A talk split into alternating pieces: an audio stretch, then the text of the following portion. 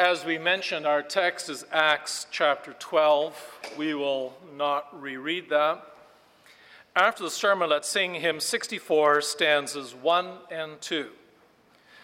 Beloved congregation of our Lord Jesus Christ, our church federation came into existence, let's say 70 years ago, with its roots in the Netherlands in 1944. It came into existence because of theological controversy, church political actions. It was not a nice time. Nobody wanted a new federation. And this was a small federation, it was vulnerable, it was a difficult time, but it had two men who were amazing leaders Dr. Klaas Schilder and Do- Dr. Ben Holwerda. These men are well known to this day, not just in reform circles, but even beyond that. Many people have in their personal libraries the trilogy of Schilder on the suffering, trial, and crucifixion of Jesus Christ. These were gifted men, a real blessing to the church. Less than eight years after that church had begun, in March of 1952, Schilder died of a massive heart attack. He was 61. Month later, Ben Holwerda also died. Unexpectedly, he was 42. And the churches were shattered. They depended so heavily on these two men. They had so much to give, so much to do, and they died. And there were questions why, God, would you do something like that? We needed those men. How could you take them away from us just like that? Now, those kind of questions come up more often. We've had that here in our own country with our theological seminary. We've had two young, very talented professors, both struck at a very young age with Alzheimer's or something like that, Dr. de Jong and Dr. Gootjes. It was shattering for our churches and for our theological seminary. But you in your own life, you may have had it too that your spouse was taken away, child, brother sister, or your parent. And questions are asked Lord, why would you do that?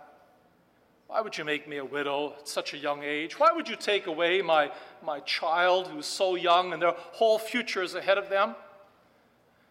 I knew of a couple. They got married one weekend. All their family and friends were there. They had a great celebration. After the wedding, the, the couple left on their honeymoon. A drunk driver crossed the highway, hit them, and killed them both. Next weekend, all the family and friends were together again, same group, same crowd. This time was for a funeral rather than a wedding. A lot of questions. Oh God, why would you do a thing like that? In our text this afternoon, we also have some questions. Some amazing things are happening not very nice things. You have Andrew, you have uh, James, the brother of John, who was martyred. He's an apostle. It's early in, in the Pentecost church, and suddenly the Lord allows him to be martyred. But then he saves Peter. Then he kills the protagonist. He kills that, that mean old politician, Herod Agrippa I. He asks a lot of questions. Lord, why do you do it this way? Let James die, save Peter, and then deal with this politician in the way that you do. Some things will become evident this afternoon, and one thing is that no man or woman is indispensable. No person is so great that we as a church or as a family cannot do without them. We need humility. Every person is replaceable. Every person has to live as if today could be his or her last. The other thing that we need to realize is that God doesn't do things according to our wisdom and our understanding. He has a plan that doesn't always make sense. I'd like to underline that. God's plan doesn't always make sense to us, but His plan is good, and it will always work out for our salvation and the glory of His name. We'll see that this afternoon under this theme, and I'm really happy that you have a printed copy of it because I like the theme and heads, but they are a bit complicated.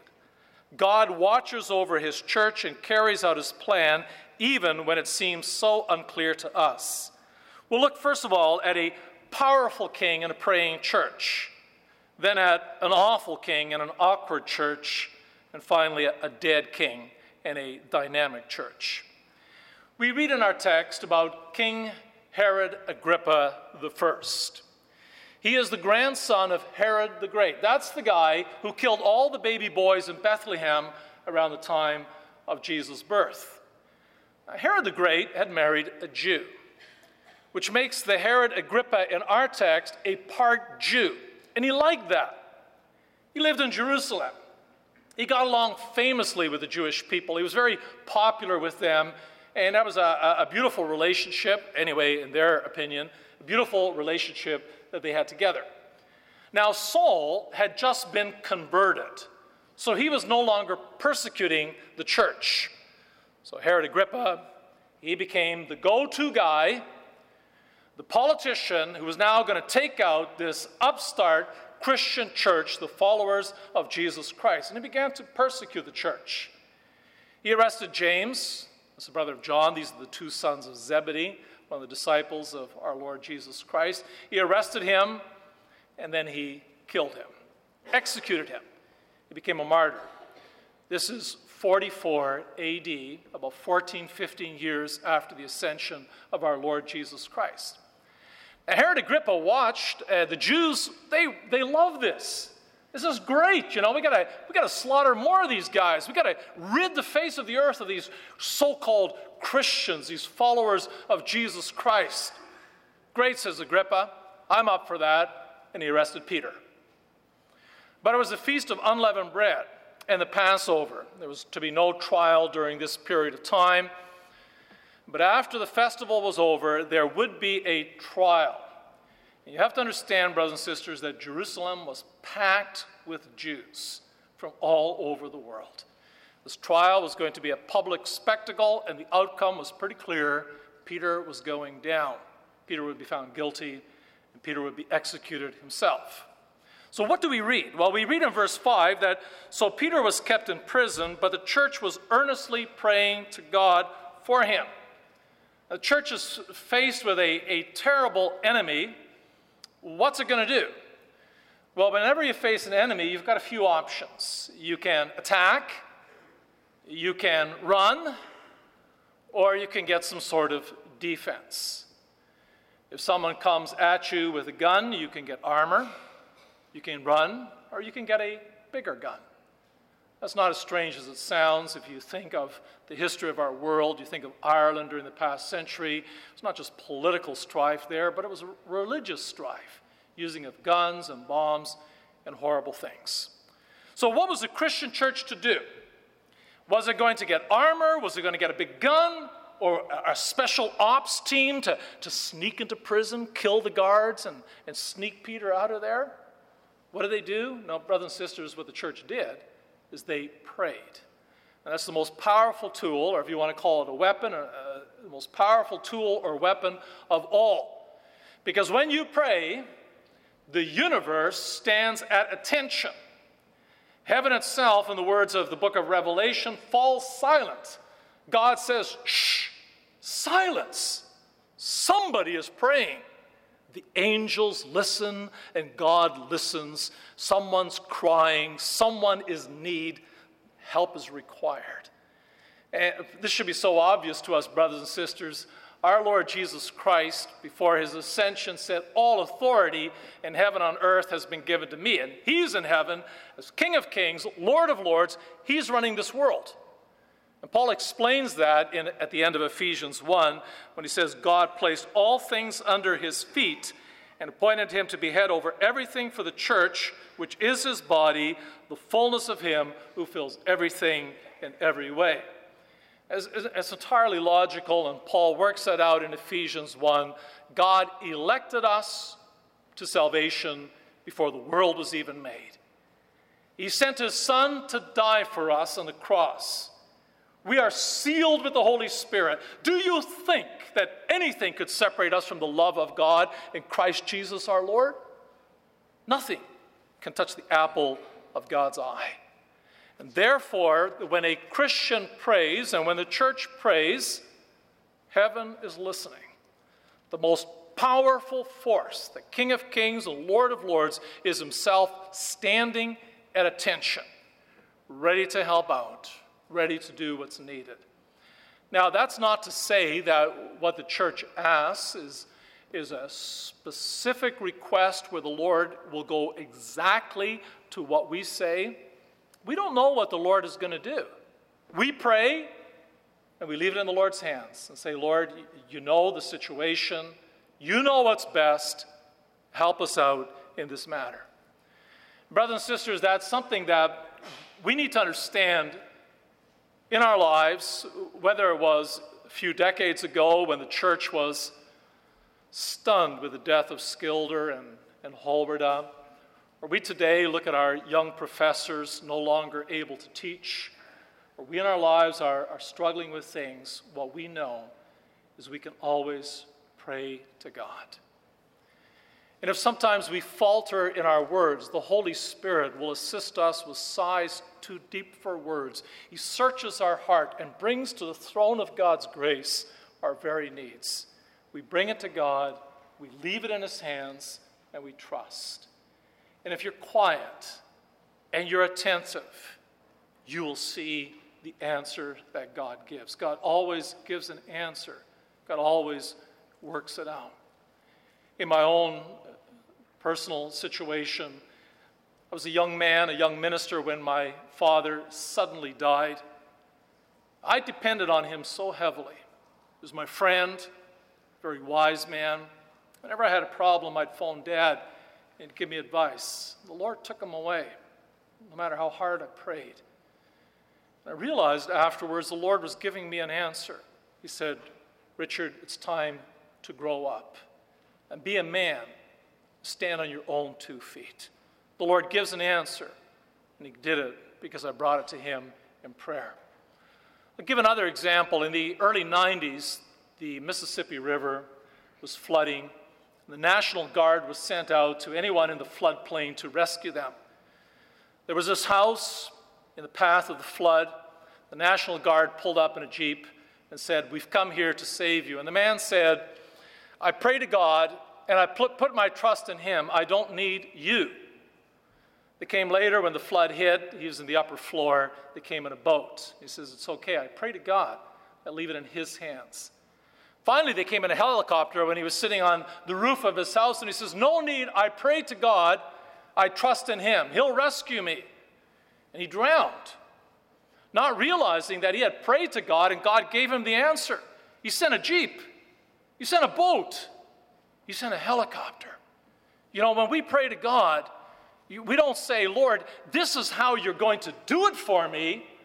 Uh, once we start to dictate to God how, how we want Him to answer our prayers, we're going to look for a utopia in this world. There will be no utopia. We wait for that in the new heaven and the new earth. We bring our trials and tribulations, our griefs and our struggles to the Lord in prayer. And we trust that He will provide and we'll get our answer. Sometimes He teaches us that through trials and tribulations, our faith is tested, our faith is made stronger. We see that here in our text. We have this church shattered. The first apostle is murdered. The second apostle, Peter, is about to go on a trial. He's going to die, right?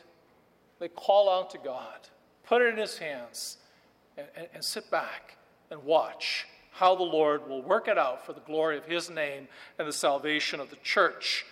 That brings us to our, our second point an awful king and an awkward church. This is not the first time that Peter has been arrested. In Acts 5, all the apostles were arrested, they were in prison, and they were rescued by a miracle. But this time, the situation was different. Somebody had died. In fact, earlier, Stephen had been executed as well. Stephen had been executed. James is now dead. Peter's in prison. And you got this awful politician who's out for blood and out for murder. There's no escape. And Peter's lying in prison. He's wrapped up in chains, sleeping there between two guards. How are you going to get out of that? But something happens, which is so amazing that Peter is convinced he's having a vision. You know what that's like? You can have dreams, and in dreams, you can do things you normally don't do. You can fly like Superman.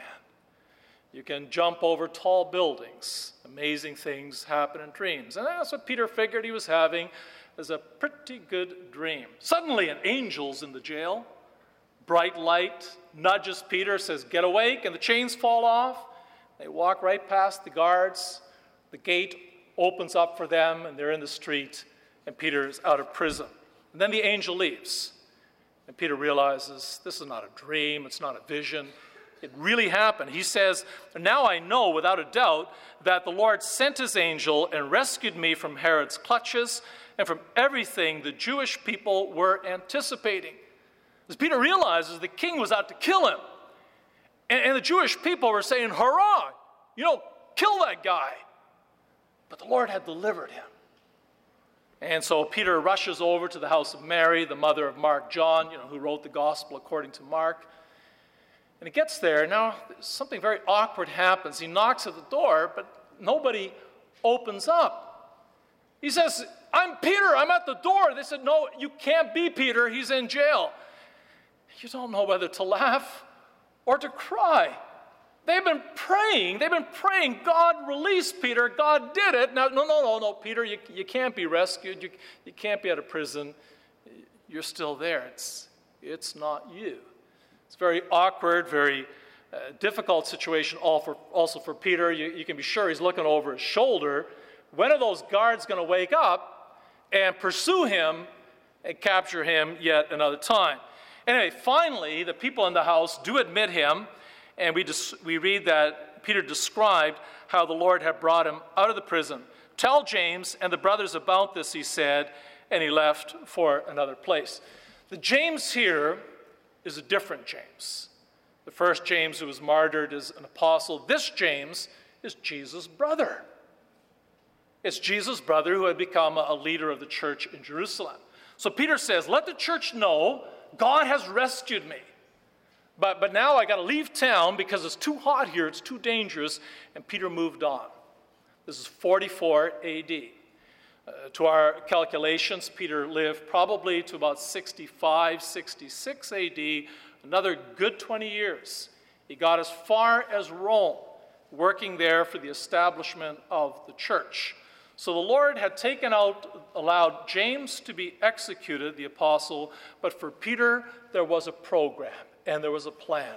Some amazing, marvelous work to do. Now, Herod, he's choked. He is so angry. And he takes those 16 guards, and after, you know, quizzing them, he has them executed. 16 men killed because Peter escaped from prison. But the point is, God is in control. He has allowed James to die, Peter to escape, another 16 men are executed, but God moves forward with his plan to gather, defend, and preserve his church. We need to realize that times of trouble in the church don't necessarily knock the church back on its heels. I've used this example a number of times. I don't know if I used it here. But in China, whenever a, a house leader in an underground church is arrested and beaten, loses his apartment, then, then they tell us every time that happens, the church grows like crazy. And it becomes uh, really clear to the Chinese people that this church is real. This is something worth suffering for. It has the attention even of the politicians of this country, and that attracts people and draws them, no matter what the trials and tribulations might be, to know Jesus Christ as Lord and Savior. And that brings us to uh, the final point, a dead king in a dynamic church. What we have been saying about God always being there for his church certainly made clear at the end of the chapter. We read about this incident where Herod goes north to Caesarea because there's a political problem up there. He deals with it, everything works out well, and he has a speech. The man is Herod Agrippa, ever a popular man. The people said, This is the voice of a God, not of a man. And after that, we read immediately, because Herod did not give praise to God, an angel of the Lord struck him down, and he was eaten by worms and died. And that puts the entire chapter into perspective, brothers and sisters. God is in control, He has a plan, and it's for the well being of His church. Yes, He has allowed James to die. He makes sure that Peter escapes. And the one man, this awful, vicious politician who is out to murder the Christians and who wants to have the status as a god, God strikes him down dead and he's eaten by worms. It is an awful situation. Now, God doesn't say to the church, life is going to be perfect for you, idyllic, peaceful. We are walking in a world which is the valley of the shadow of death.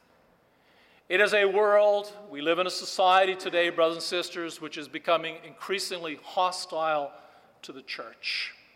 Sometimes it's open, but, but often it's not even intentionally done, but simply the, the, the media, the culture, the entertainment, the values of our society are focused on things like material wealth, glory of people, sexual immorality. It's the engine that drives our society today. And it gets into the church, attracts people. As a parent, you're, you're desperate that, that your children understand the truth and stand on guard. We are constantly under attack, but we also know that our Lord Jesus Christ, He's the King, He's the Good Shepherd, and when we rely on Him, we will walk safely through the valley of the shadow of death. And here's the last word in verses 24 and 25. The word of God continued to increase and spread. When Barnabas and Saul had finished their mission, they returned from Jerusalem, taking with them John, also called Mark. All is well with the church. In fact, the death of Herod Agrippa has even improved the situation of the church the gospel spreading. Goes from Jerusalem to Galilee, throughout Judea and Galilee, to Caesarea, Antioch, Asia Minor, Greece, Italy, Spain, Egypt, and it goes on to the ends of the earth. And it has done that through men like Paul, Barnabas, John Mark. The gospel is spreading. The theme of our sermon was something like this even though it looks like things are, are desperate or bad for the church, God moves in mysterious ways. God is always in control. The church does not flounder. The, the church is not running scared like a rabbit. The church flourishes, it moves forward. The gospel spreads, and more and more people are coming to know Jesus Christ as Lord and Savior. And that should give us absolute confidence in our lives as well, brothers and sisters. The church is flourishing, it is robust, it is happy, it's a good place to be, and the Lord will always protect us. We've had a wonderful example of that here in Emmanuel, as well as in Providence with Vacation Bible School where there are people from our society, from the secular world, who drop off their children here in the morning and say, Go ahead, teach them what you want. Then we, have, we had a child who, who was in vacation Bible school a year ago. She's back this year, and she says, Every day I read my Bible and I prayed to God. The church is not floundering, the church is moving ahead. If we place our trust in God, if we as a church community believe that Jesus Christ is in control and we follow him, we will not recede. We will move forward and we will be a light in this world also to attract many others to Jesus Christ as Lord and Savior. Amen.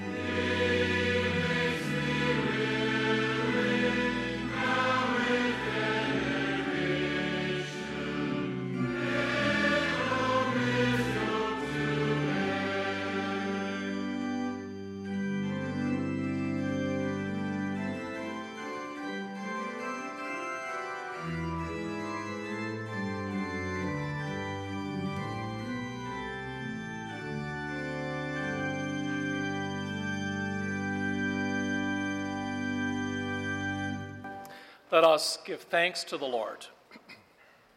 Our Father in heaven, we thank you, Heavenly Father, that you are an almighty God who is also a faithful Father. And you use your power, your control, which you have now given to Jesus as King of King and Lord of Lords, to use as a rule over this world. You use that power for the gathering, defending, and preserving of the church. History has shown that, even in dark and difficult times. In the early church, when it was growing, when so much needed to be done, even though men like Stephen and James were executed, you still raised others, like the Apostle Paul, to bring the gospel to the world. And it has never looked back. The church has moved forward. It is now found throughout the world. People are from every nationality and every color and every walk of life coming to know Jesus Christ as Lord and Savior. And no matter how much the devil hates the church, and no matter how much the world is opposed, and how much even natural causes can set us back, we always move forward because you are the King and you are moving us forward to a day that we will walk out of the valley of the shadow of death into the light of the eternal day, sitting at the wedding feast of the Lamb in the new heaven and new earth. We pray, Father, that we may have that confidence, that we trust in you, that we bring our lives and everything in it to you in prayer, knowing, trusting that you will provide and seeing the answers worked out in our lives in amazing ways.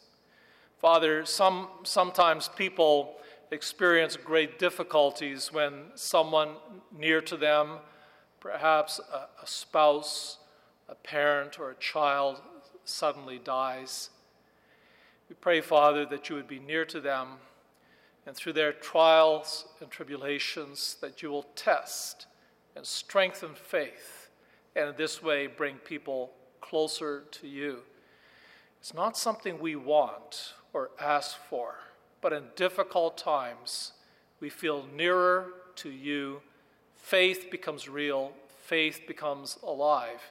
And we pray, Heavenly Father, that we may see that work out in our lives.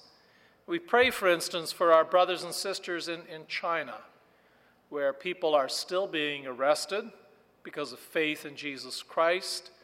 And even in recent years, there have been deaths, there have been executions, and people in prison, and people losing their livelihoods, their apartment. We ask, Father, that you would be with your church there and allow people to remain strong, liberate them from persecution, and allow your church to grow and flourish in, in that hostile environment. Father, we also pray for the special needs of the congregation. We thank you that you have blessed Andrew and Diana Gunink with a healthy baby girl, Megan. We pray, Father, that you would make all things well with this family and allow them to live together to the praise and the glory of your name. We also want to thank you that during the past week, Afka Reining celebrated her birthday. Pray, Father, that you continue to be with our sister in her health and all that she needs. And we pray that she, with her husband and family, may live in the joy of salvation. We also want to thank you that Joel Slump had another birthday. Father, you know the unique situation of Joel. We pray that you continue to be with him, give him life, that he may serve you and be a blessing within his family and communion of saints. Father, we thank you that you kept our sister Samantha Kuntz and her daughter Jenna safe after an accident that had the potential to be very, very threatening to their health and to their lives. We pray, Father, that you continue to be with them, bring them nearer to you through this difficult experience. We pray, Father, that you be with all of us as we travel, especially in the summertime or on the roads. There's many people there. Danger is always around. Keep us safe when we journey. Father, we also want to thank you that Yelta and Christina Schaafsma and their children have been worshiping with us. We pray that they will feel at home in our midst and, and want to be a, a part of this congregation. We pray that all newcomers, all visitors may quickly feel that this is a welcoming place, a place where you can know God and praise Him together. We ask, Heavenly Father, that you'd also continue to be with the minister of this congregation, Reverend Willem Slomp, that you will give him health and strength together with his wife, Barb. We pray, Father, that you will allow our brother to have all the gifts he needs to continue to be a pastor and a teacher of this flock. Be with us now, Father, on our way home. We thank you for the beautiful weather. May we also have opportunity as time for, to have time as friends and family to celebrate together the good and wonderful things you have given to us. Forgive us our sins and hear our prayer in Jesus' name. Amen. You now have an opportunity to give your gifts to the Lord for Redemption Prison Ministry. After that, let's sing hymn 78, 1 through 5.